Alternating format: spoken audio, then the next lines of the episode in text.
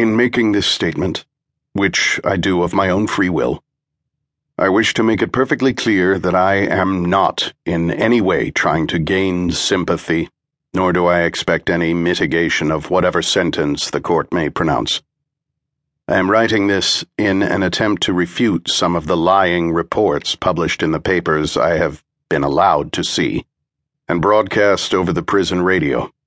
These have given an entirely false picture of the true cause of our defeat, and as the leader of my race's armed forces at the cessation of hostilities, I feel it my duty to protest against such libels upon those who served under me.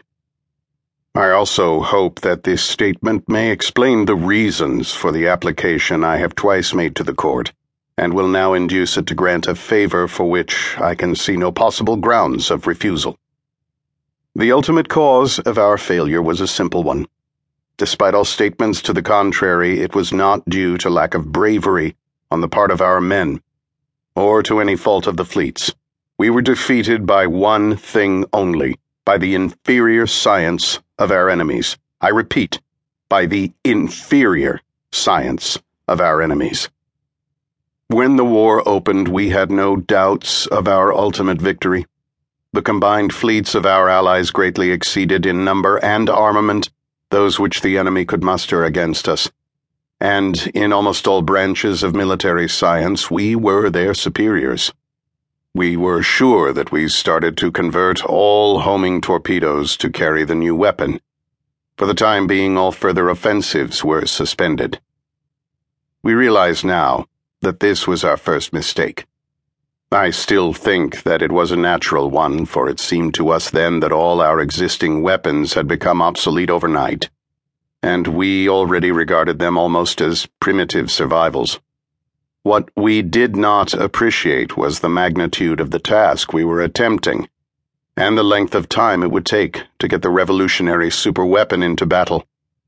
Nothing like this had happened for a hundred years, and we had no previous experience to guide us. The conversion problem proved far more difficult than anticipated. A new class of torpedo had to be designed, as the standard model was too small. This meant, in turn, that only the larger ships could launch the weapon, but we were prepared to accept this penalty. After six months, the heavy units of the fleet were being equipped with the sphere. Training maneuvers and tests had shown that it was operating satisfactorily and we were ready to take it into action. Norden was already being hailed as the architect of victory, and had half promised even more spectacular weapons. Then two things happened. One of our battleships disappeared completely on a training flight, and an investigation showed that, under certain conditions, the ship's long range radar could trigger the sphere immediately after it had been launched.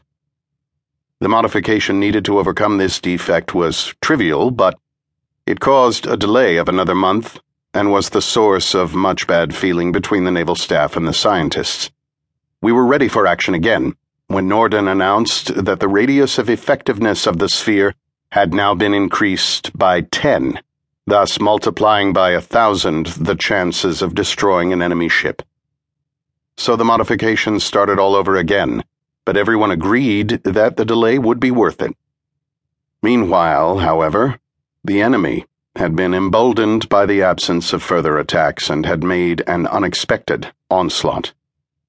Our ships were short of torpedoes since none had been coming from the factories and were forced to retire. So we lost the systems of Kyrane and Floranus and the planetary fortress of Rhamsandron. It was an annoying but not a serious blow, for the recaptured systems had been unfriendly and difficult to administer. We had no doubt that we could restore the position in the near future as soon as the new weapon became operational.